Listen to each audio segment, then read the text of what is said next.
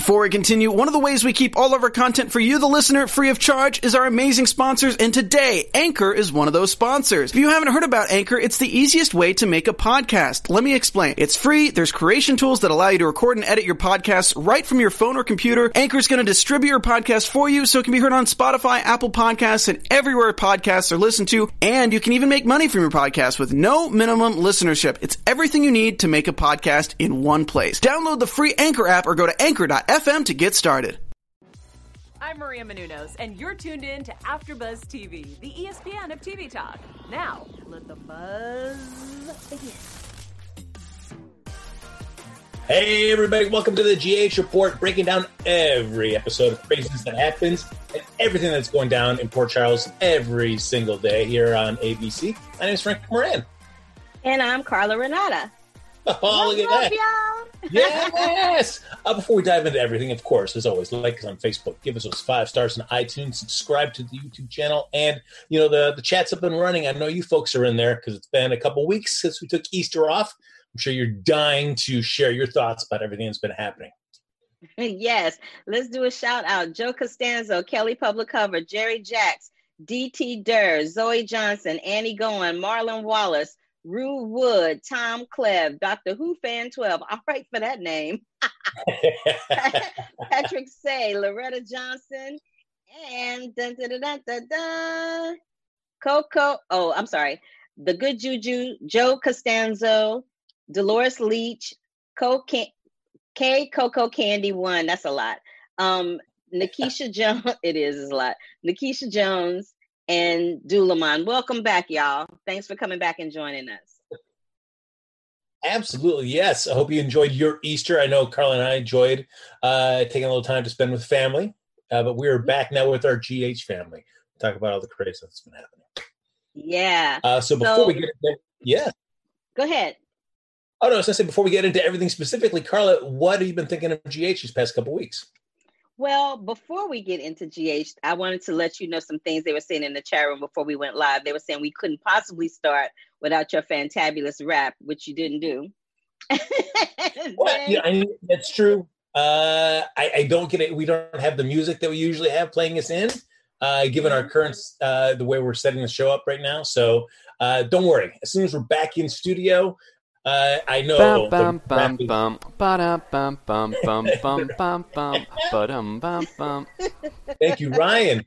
for that little music there. But Rosa Church, you know, no one misses a rap more than me. So as soon as we can get back to doing that, I'm all in. And then Kelly Public Cover said and asked us to please pray for Nova Scotia. They had a mass shooting there today with 13 dead, including a police officer. So I put in the chat love and light to everyone there, but I didn't want to unacknowledge or not acknowledge that or acknowledge the fact that they talked about your rap.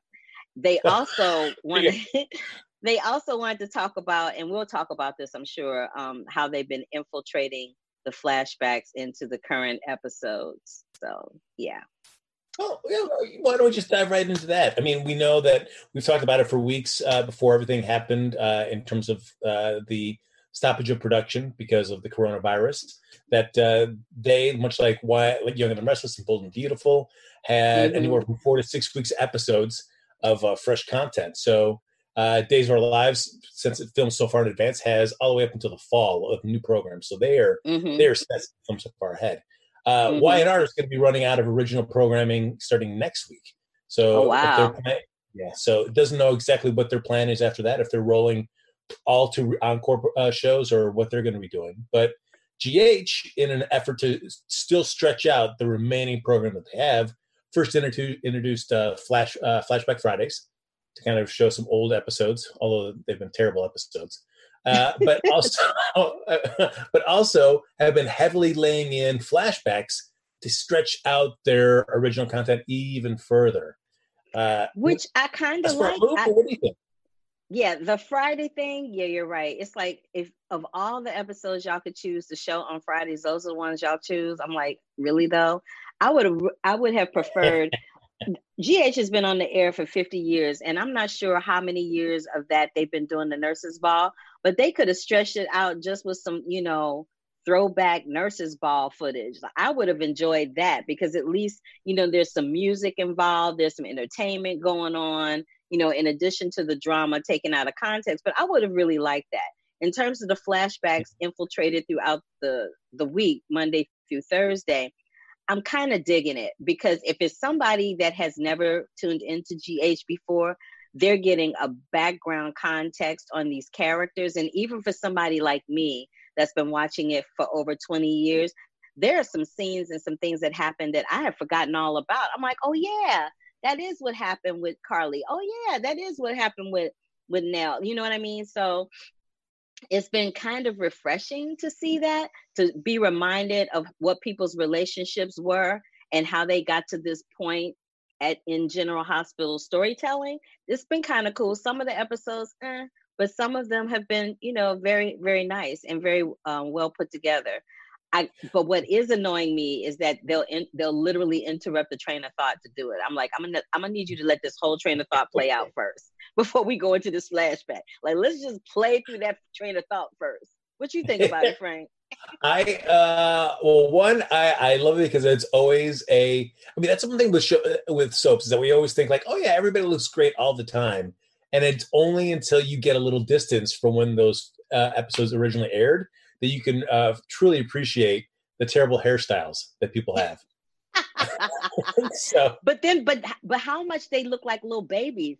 Like when you go back to the flashbacks, especially the ones where they show Jason and Joss, they look so young in these flashbacks. And then you flash forward, you're like, ooh, okay, well, and you don't ever think about Maurice Bernard aging because he just looks ageless. But when they do those flashbacks, you see him at all different kinds of weights. I was like, oh, he was a little pudgy during that year, huh? Okay. I will say, I think like the two that have suffered the most have been Jax and Michael during these flashbacks that they've been involved in. Whew, some rough looks for my guys there, and hair-wise. Yeah. Those hairstyles, like, but what I did for me, it's that aside. It's honestly, for me, I watched I think the first time they kind of really started heavily laying in the flashbacks, but then after that, it's like, nah, I'm pretty much up to speed on this. So for me, I just use that as an opportunity to fast forward. So for me, I get through these episodes much faster because I'm just like.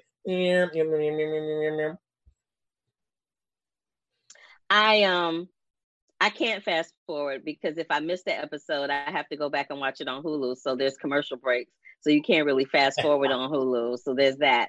Yeah. But I have enjoyed it. But the last couple of weeks, let's talk about what's been going on the last couple of weeks. So let's talk about the biggest thing that happened. And let's just go from there and move our way backwards. Let's just talk about the fact that we finally found out who Nina's daughter is. And we think it's now. Because it seemed like the show for a while.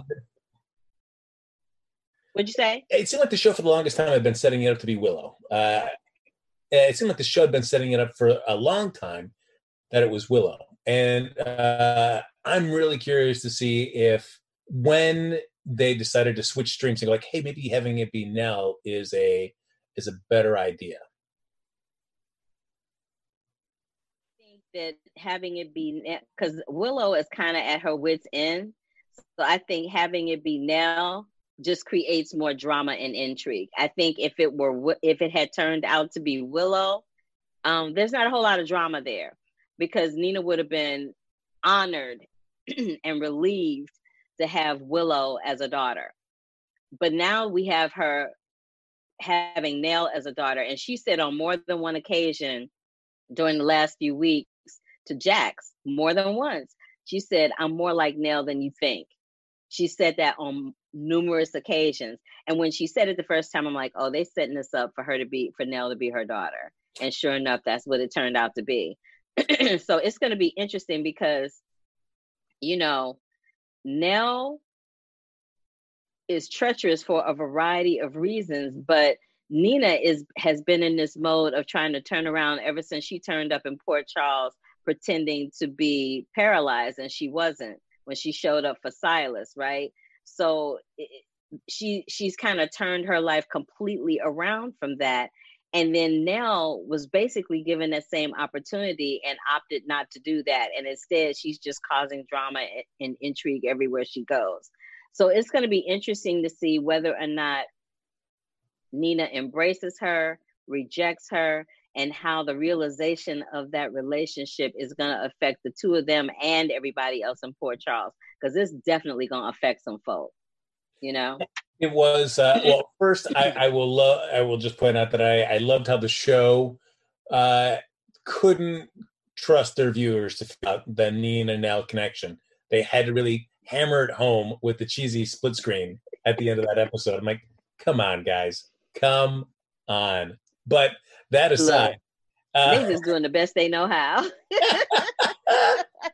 That aside, it is kind of interesting. I mean, that Carly Nell conversation, that was one big thing that made me think like, hey, I feel like the show has really changed courses midstream, because that conversation I feel like should have happened years ago.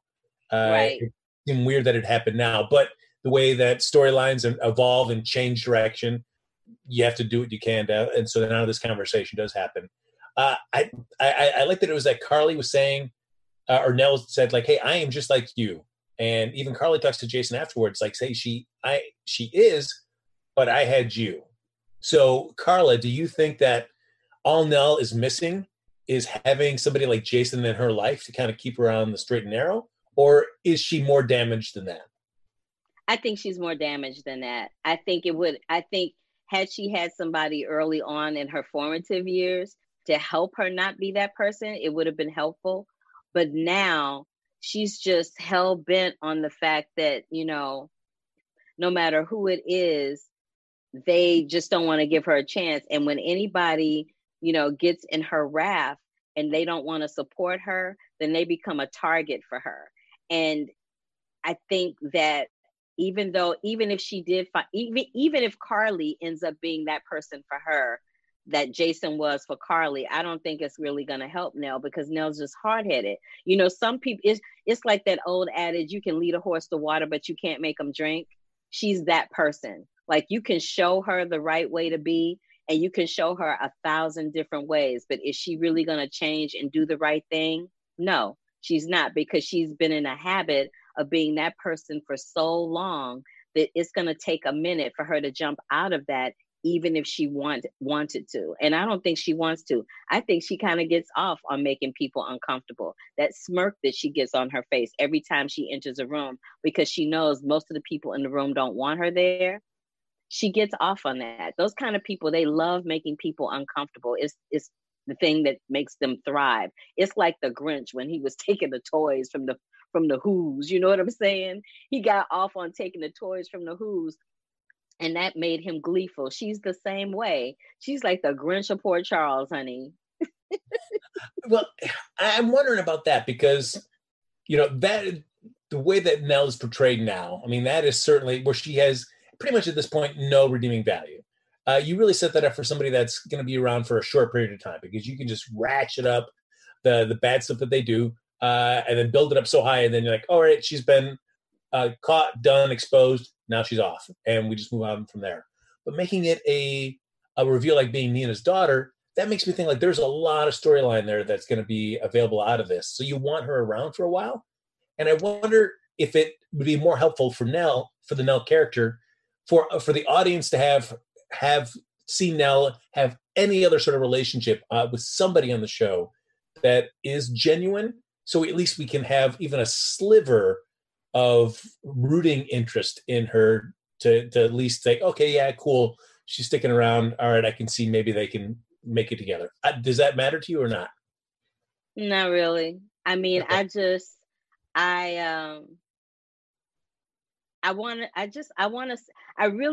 What I'm really curious about at this point is I want to see how her relationship with Nell is going to play out, because when they did those flashbacks, and I had forgotten that there was a point in time where Carly genuinely really, really, really, really liked Nell.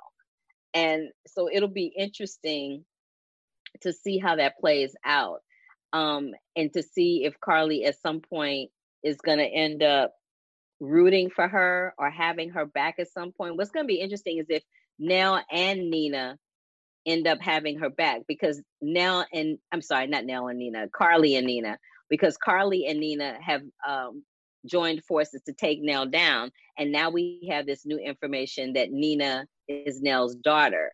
So how is that going to affect these plans that Nina and Carly have moving forward?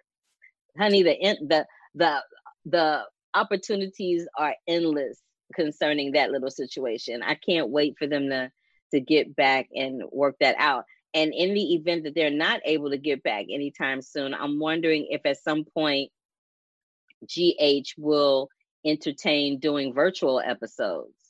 You know, if this health crisis ends up having people to stay at home, having these stay-at-home orders a little while longer, they can't keep doing, I mean, they could keep doing the flashbacks, but fans are going to get tired of it. It's going to get old. And I'm wondering if at some point, if there's ever been any discussions about doing some virtual episodes. You know, when we have a guest here, we can ask them, but aren't you interested about that at all? Don't you think it would be interesting to see how they evolve that into a virtual situation, or if that's even possible? You know, I mean, I certainly know people love podcasts. People listen to narrative podcasts as well. So is there enough of an appetite? I mean, you're really trying to change this over for viewers, the network would be, to try to get them to buy into this. I'd be curious to see, would fans be satisfied getting original content in the form of virtual stories, or do they really require wanting to see it on screen, full sets, the whole nine yards? Well, I have an answer to that, actually. So in the Broadway community, there's a musical conductor / pianist named Seth Rudetsky. And he's been doing these live Stars in the House broadcasts on Facebook, where he's gotten together original cast of different musicals like Les Mis and some other things. And they've been doing these readings. And I saw one where he did Les Mis, where they literally had the guy that was playing Jean Valjean and Javert standing like this, facing each other in split screen. And like infiltrating the same kind of things that we see done in TikTok, but taking it and putting it into a split screen situation on Facebook. It's possible to do. It wouldn't require any more rehearsing or cajoling than it would if they had to rehearse the scenes on set. And it would just be a different, interesting way to watch the soaps, you know, having them talk in profile. Like, it would be funny, but it would be, you know what I mean? It would be hilarious. But it would be, I think this is a perfect time for producers to infiltrate creativity in a way that they've never been challenged to do in order to keep fans engaged. Because I, for one, as a diehard General Hospital fan, I don't want to see it go anywhere. It's been over 50 years. I don't want to see it disappear because of COVID-19. That would be a tragedy within itself. I'm throwing stuff out there because I'm just trying to verbally think of, there has to be a way to save the content or move it forward. Because, you know, it's like we said, they can do those flashbacks, but, you know, we are complaining about it. The people in the chat room were complaining about it. People on Twitter and Facebook and Instagram complain about it. There's only so much of that that's going to happen. The network executives and the producers of the show at some point are going to have to do something. So true. Yeah. I mean, you know, in terms of everybody griping, I mean, it's just, you would wish that there wouldn't be so much griping about it. I mean, nobody's a huge fan of it, but being understanding of the current situation, what more do you want the network to do at this point? So, but otherwise, like, no, don't show us these terrible hairdo of Jax and Michael. Don't do it. And I think part of them are afraid that if they go down that rabbit hole, they may not be able to go back. I think that's a fear, that sometimes they're afraid that if they go down the rabbit hole, they may not be able to come back. Frank? Oh, you froze for a second. Did you hear what I said?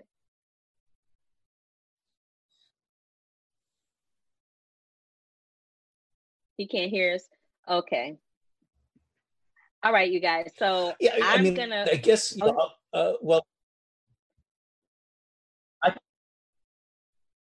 Okay. I can hear you guys. You can hear us? Okay, cool. There you are. Yeah. You froze for a second and I couldn't hear you. So the last thing I said was, do you think the networks are scared if they go that route?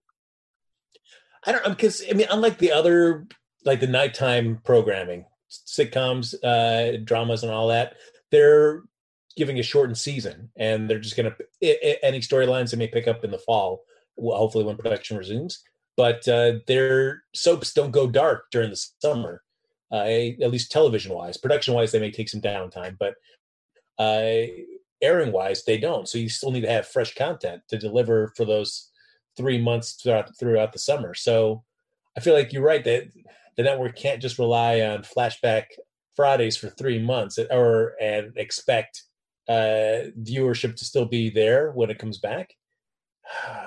I hadn't thought of that idea of just doing some virtual shows. I mean, I feel like, what do they have to lose? Exactly. All right, so let's get back into the storyline. Let's talk about the fact that I love that they're making Charlotte kind of bad seedish. They're making her into the bad seed because she's not having Ava, she's not having Jax, and she is just acting out. How do you feel about her? She is literally the bad seed. I'm like waiting for her to put on some tap shoes. the scene where, one, I like that when Nina comes back into Kelly's and sees Jax on the floor, that she so freaks out. And I remember watching it the day before when I saw the previews for that episode, thinking, whoa, all right, something terrible must happen to Jax. It was just that he tripped. And I do like that Jax doesn't throw Charlotte under the bus. All you see is just Charlotte sitting over in that area. But I'm like, how did Charlotte trip that man? Get out of here. That guy's a tall drink of water. How did that happen? Look, she may have thrown something on the floor. But then fast forward to this past week with Violet's birthday party. You know, she ran all up on Aiden talking about, no, don't touch that. I'm like, Diva, what do you have in this pinata? What are you planning? And she's like, I think everybody needs to see it. So when that snake came slithering out of Ava's purse, I'm like, did she mean to? First of all, how did the snake get in Ava's purse? Second of all, why was Charlotte looking like something was going to fall out the pinata every time somebody pulled the string? I was very confused by all of that. I was like, it did not go the way I thought it was going to go. And the way they ended it, it looked like the snake was coming towards Charlotte. I was like, all right, this is going to be in the pinata. And it wasn't until Ava sets her purse on top of the table where Charlotte was sitting underneath there with the snake that I was like, all right, she's going to put the snake in Ava's purse. And sure enough, it rolls out like that at the end of the episode. I mean, I guess you get both. You get having it in Ava's purse, but I like Ava, zero cool in it whatsoever. Just screams, drops the purse, lets the snake run out. You know, it's like, all right, your daughter's in the room. Cool. Don't try to keep it cool. And maybe like just walk outside real quickly and just throw that snake, throw that whole purse out on the driveway. Nope. I'm just going to drop it there and scream. I was like, that was pure. I was like, okay, y'all will kill me. But I love that they're making her into the bad seed. That was giving me life. I also love, and I'm sure you love this. I didn't love it. It made me very sad. You know, I got to talk about it. My boy Jason and my girl Sam, they had to finally just go like this because Cyrus is coming to town. He going to try to take down anybody and everybody that got anything to do with Sunny to get Sunny, you know, off guard, off kilter. And so, you know, Jason goes in on Sam and Sam loses her shit. Oops, loses her stuff. And then she trashes that like safe house room that they're in. I'm like, oh, way to go, Sam. You know, I'm not a huge fan of Jason and Sam at all. I know this. But still, come on, you got to write Sam better because she has been awful in the storyline. Like, they make her weak. They just make her weak. They don't make her the strong Sam that we've come to know and love. So that's annoying. And the person that they are making strong, but kind of annoying all at the same time, is her sister Molly. So let's just talk about Molly for a second. Let's just talk about the fact that Molly and Brando was knocking boots when she found out that TJ was still alive. I was like, how you going to work this out, Diva? How you going to go to the hospital and be like, oh, TJ, after you've been up all night with Brando? I'm just saying. That was a lot. You know what's frustrating to me is there's some soap tropes that you just got to go along with, but then I feel like there are some soap tropes that I get like, really? Do we still have to do it this way? Where when Molly finds out that, oh my gosh, Molly's been led by everybody, most importantly, Jordan, that TJ has dumped her. Mad about the rejected proposal, and he's out. He's peaced out. See you later.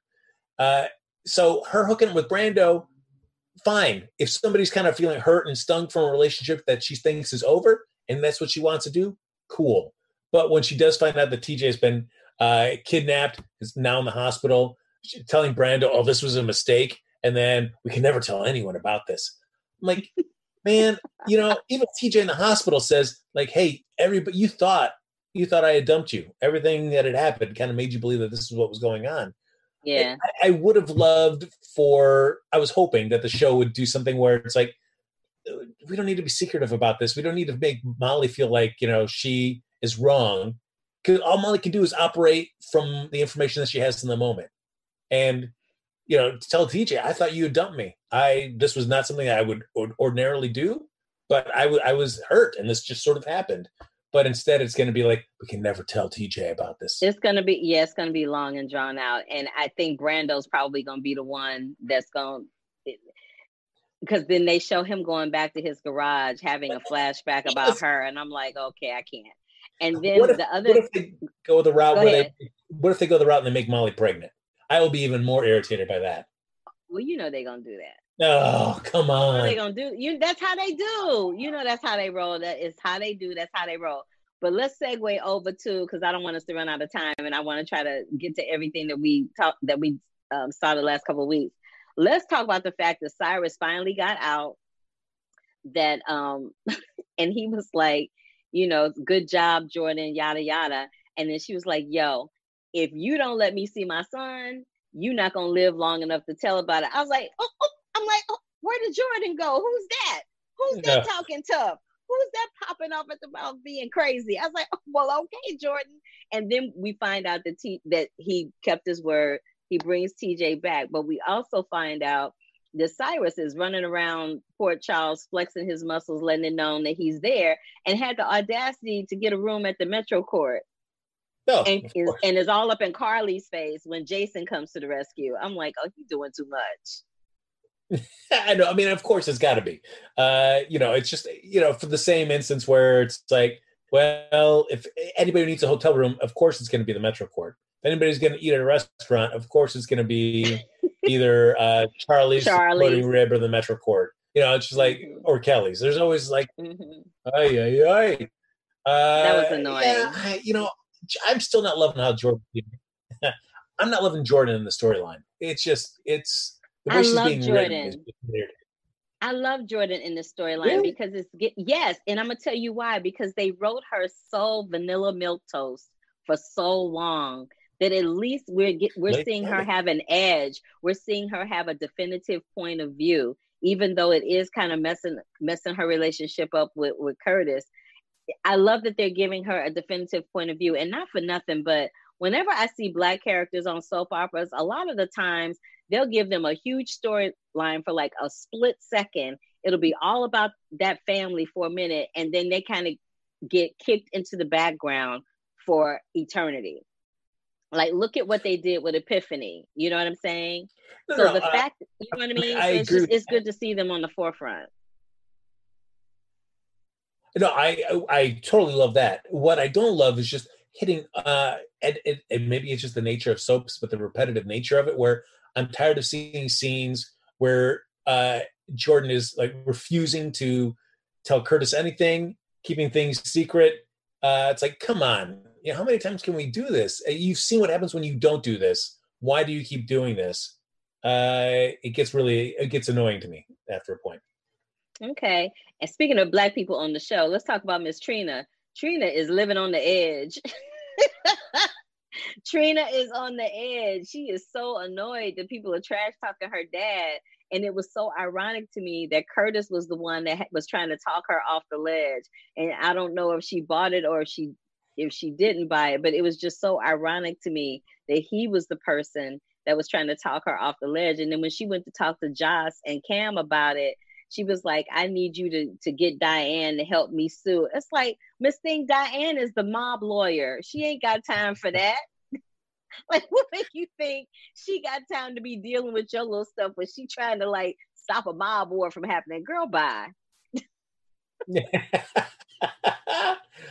it's, I think some of my feelings about some of the story, which I'm glad to see Trina getting more screen time, because I know people complained to them for the longest time about who her mom and dad were, and we found out this information. I was. There's...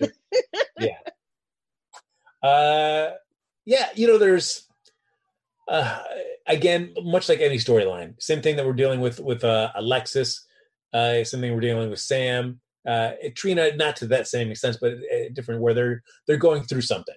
And Trina's a little different because grief, everybody goes through grief in their own time. Sam's and Alexis's are more time focused. They've got 2 years, so they've got to deal with without being with Neil or without being with Jason, where I feel like don't say 2 years. Please don't say 2 years, because 2 years is forever in a soap world. Just say 6 months, because 6 months will feel like 2 years, because you're going to give us so many scenes that are going to be like, oh, it's 2 years. How can we do this for 2 years? Like, oh, this 2 years is going to seem like 8 years by the time we get to it. Right. They got jokes in the chat room. They're like, have Stella and Epiphany take care of Cyrus. Could you imagine Aunt Stella and Epiphany taking baby Cyrus? Wouldn't stand a chance. And then I also wanted to flip back to TJ for a split second. I saw that scene where Curtis is in the hallway with Trina's mom, and he's making that phone call saying that TJ is okay, and saying that he was talking to TJ's real father. So I'm thoroughly confused. Is this the first time? I don't recall them revealing this news before now. Did they reveal this before and I missed it?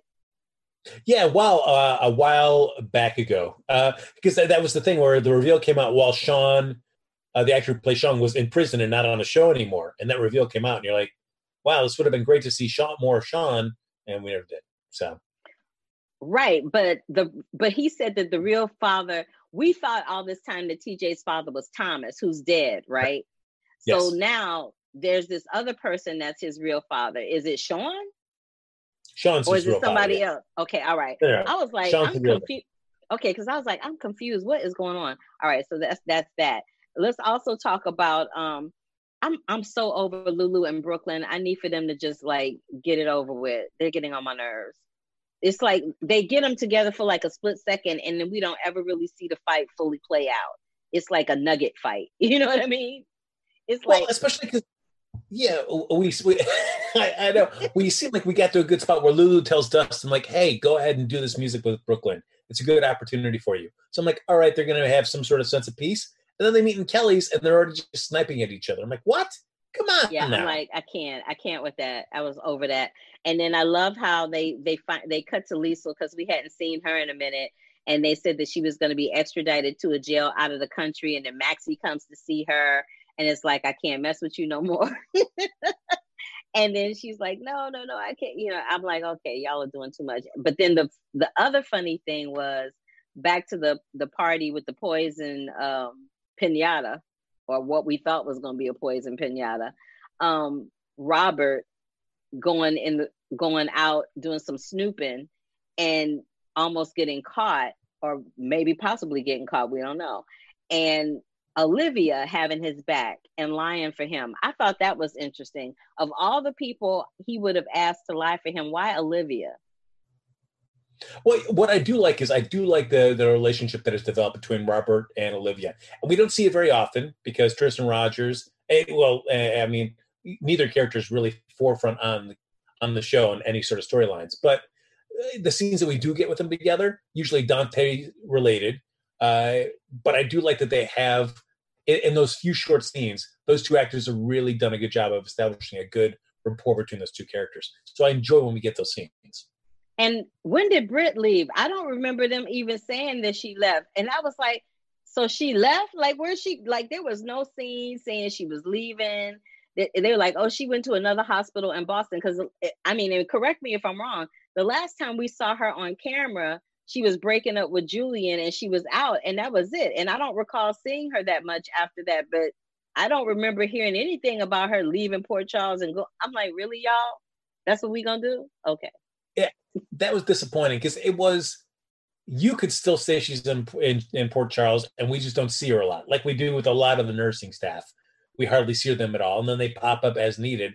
I don't know what they got by saying that she left town and took another job at another hospital, because the show had done such a great job about setting. I thought she was going to be around for a while. And even if she's not going to be forefront, you know, you still have her in Port Charles that you could easily pull her on for a day part if you wanted to, rather than we got to explain why she's back in town from this other hospital that she had left Port General Hospital to. Like, why make it that convoluted?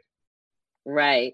And then we have Willow, you know, being faced with the decision whether to stay in Wiley's life, not stay in Wiley's life, marry Michael, not marry Michael, the drama she's having with Chase. I'm about tired of seeing that too. I'm like, make a decision already. It's just, I don't see how they can, like, this is where, like, I love Diane. She's fantastic, but I mean, she's, you know, she's dropped the ball on several cases that she's been on in the past. And this one, I'm not thinking that she's really setting Michael up for success, because I can't imagine that that Michael E. Knight, as Nell's lawyer, is going to let that go. That, oh yeah, he's married to Willow, so that's cool. Like, we all know that Michael's with Sasha, Will's with Chase. How's anybody supposed to believe this marriage? It's ridiculous that they would think that the marriage in and of itself is going to be enough to get them. Yeah, I don't know how they're going to do that. Somebody in the chat room, Kelly Public Cover, was saying that the doll that plays Brit is gone over to Days, so she won't be coming back. No. I mean, my girl was like, let me go over here where I know I'm going to get a paycheck. No, I'm absolutely happy for anybody to get steady gigs. But although I've heard from our close pal, James Lott Jr., that even on Days said she's not going to be sticking around for a while either. So I don't know. I need for this doll to have a steady gig. She's so good. She's a gorgeous girl, and she can act her buns off. Like, I need for somebody to create a character for her where we can really root for her for a long term and not, you know, just a spurt here and there. She was really good. I really enjoyed her on General Hospital. How much longer do you want? I mean, and it's so tough right now with everything up in the air with the show production. This Peter storyline, man, we got. I'm over it. Oh, I'm over it. That's the one thing I'm wondering about is, will the show, because it's been on this sort of hiatus now, and we're just kind of rolling out original programming, are the writers still writing scripts? If they are, they're using this downtime to really figure out, like, what's working, what's not. Are they going to, when they do come back and they start things up again, whether it's virtually or in a studio, are they going to use this downtime to really look what was working and what wasn't? Maybe that's a good question. I mean, that's a really good question. It's a good question as to whether or not they're still writing scripts. That's a really good question, because what we don't know is if right before they stopped shooting, since they've stopped shooting, I should say, if anybody has been affected by the virus, if anybody got infected, if anybody's family members got sick, you know, because what seems to be happening is we're starting to hear way after the fact that certain people have been infected. Certain people, you know, had it and didn't know that they had it and have recovered from it. You know, it's been really interesting. So I don't even know if that's been a thing too. Because what I do know about working on sets is when you work on a set like that, or if you work on a Broadway show, people will come to work sick all the time. They come to work with a cold. They come to work. They be coughing and hacking and blowing their nose. I myself have rolled up into AfterBuzz like that. Several people have. Everybody's done it at some point or another. In any work situation that they're in, people have gone to work that are sick, not realizing that in being sick, they had something that was more than a common cold or more than just a little cough or more than just a little fever. So I'm just interested to know if, in fact, anything like that went down at GH, and if they did, how they're handling that moving forward, you know? No, that's true. It's, yeah, because I would think if the show had a chance to kind of look at what was working and what wasn't, there are some storylines that they would change for the better, hopefully, or dump or kickstart some other storylines or accelerate some storylines to just get them over with so we can move on to something new. And this Michael and Willow thing would be one I would hit the pedal to the metal, get this thing to the next stage, because it's rough. Yeah. And I'm thinking, you know, somebody in the chat room, I can't remember who it was, so please forgive me, but somebody was saying maybe they could roll out some Q&A episodes, you know, just do like some episodes where you pull some people together. They did that for a minute with Laura Wright and Maurice Bernard. I saw them do something like that somewhere where they just did a Q&A thing. And I forget who they did it with. And it was kind of interesting, the fact that they did it. But I was wondering if, you know, maybe they would do that, do like a Instagram Live or a Zoom meeting with, you know, the different families that are on the soap. Like, you know, do Jordan, Curtis, TJ and Molly, or do, you know, Alexis and Neil, and, you know, do something like that where it can be interactive with the fans. Because the bottom line is soap opera content thrives because of the fans of the show. And if you lose the fans of the show, then it's going to be really difficult moving forward in a positive way. So I think that they, hopefully somebody from GH or ABC is watching us or watching some other shows that talk around General Hospital content, and they're grabbing some of these ideas. I would not be mad at them. No. I mean, I'd be cool with them if they wanted to treat a week where it's every day focusing on a different actor and their time on GH, whether it's Denal Turner, which would be awesome just to see what, you know, storylines that he's loved, storylines that he's like, what was I doing in this? Actors that he worships on the show. And just, I mean, you've got tons of material to show. All you need is just like some interviews with the actors to really kind of put it all together. Yeah, well, like I said the last time we were here live, I am working on some interviews with some people. I don't want to say their names because I don't want to get jinxed, and I don't want y'all clowning me if they don't come. But I'm working on at least 7 different people that I'm sure our fans here at the General Hospital After Buzz After Show are going to love. And there's definitely going to be some people that you and I have talked about quite frequently. So it'll be great. Anthony, we're going to keep our... No, that would be great. But we're going to keep our fingers crossed, and we're working out details now. So as soon as I know, y'all will know. Folks, that's going to do it for this episode of the GH Report. Time flies. I know, it did. Fun. It went fast. I know. Ladies and gentlemen, thanks for joining us here. You know, the rapping will come back in full force soon. But thanks for joining us. As always, like us on Facebook, give us those 5 stars on iTunes, subscribe to the YouTube channel. Thank you, everybody, for hopping in the chat.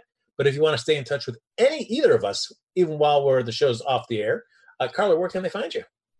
You guys can find me across all social media platforms at The Curvy Critic. You can find me right before this over at Black Hollywood Live on The Curvy Critic with Carla Renata. And you can find me on Mondays doing the after show for Insecure around 2:30 in the afternoon. You can find me there. You can find all of my reviews at thecurvyfilmcritic.com. And you can also find my interviews with some other people that I've done, like Tina Lifford and Kenya Barris from Black AF, on my YouTube channel, The Curvy Critic, over there. So, yeah. Look at that. I love how you're doing an after show for Insecure. And we're also Insecure by your time slot. Very nice. Very on brand. Yeah. I hate you. I hate you so much right now. Follow me on Twitter and Instagram at Happy Go Jackie, folks. That's going to do it for this episode of the GH Report. We'll see you back here next week with an all-new episode right here on AfterBuzz TV. Bye, everybody. Our founder, Kevin Undergaro, and me, Maria Menounos, would like to thank you for tuning in to AfterBuzz TV. Remember, we're not just the first, we're the biggest in the world, and we're the only destination for all your favorite TV shows. Whatever you crave, we've got it. So go to AfterBuzzTV.com and check out our lineup. Buzz you later. The views expressed herein are those of the hosts only and do not necessarily reflect the views of AfterBuzz TV or its owners or principals.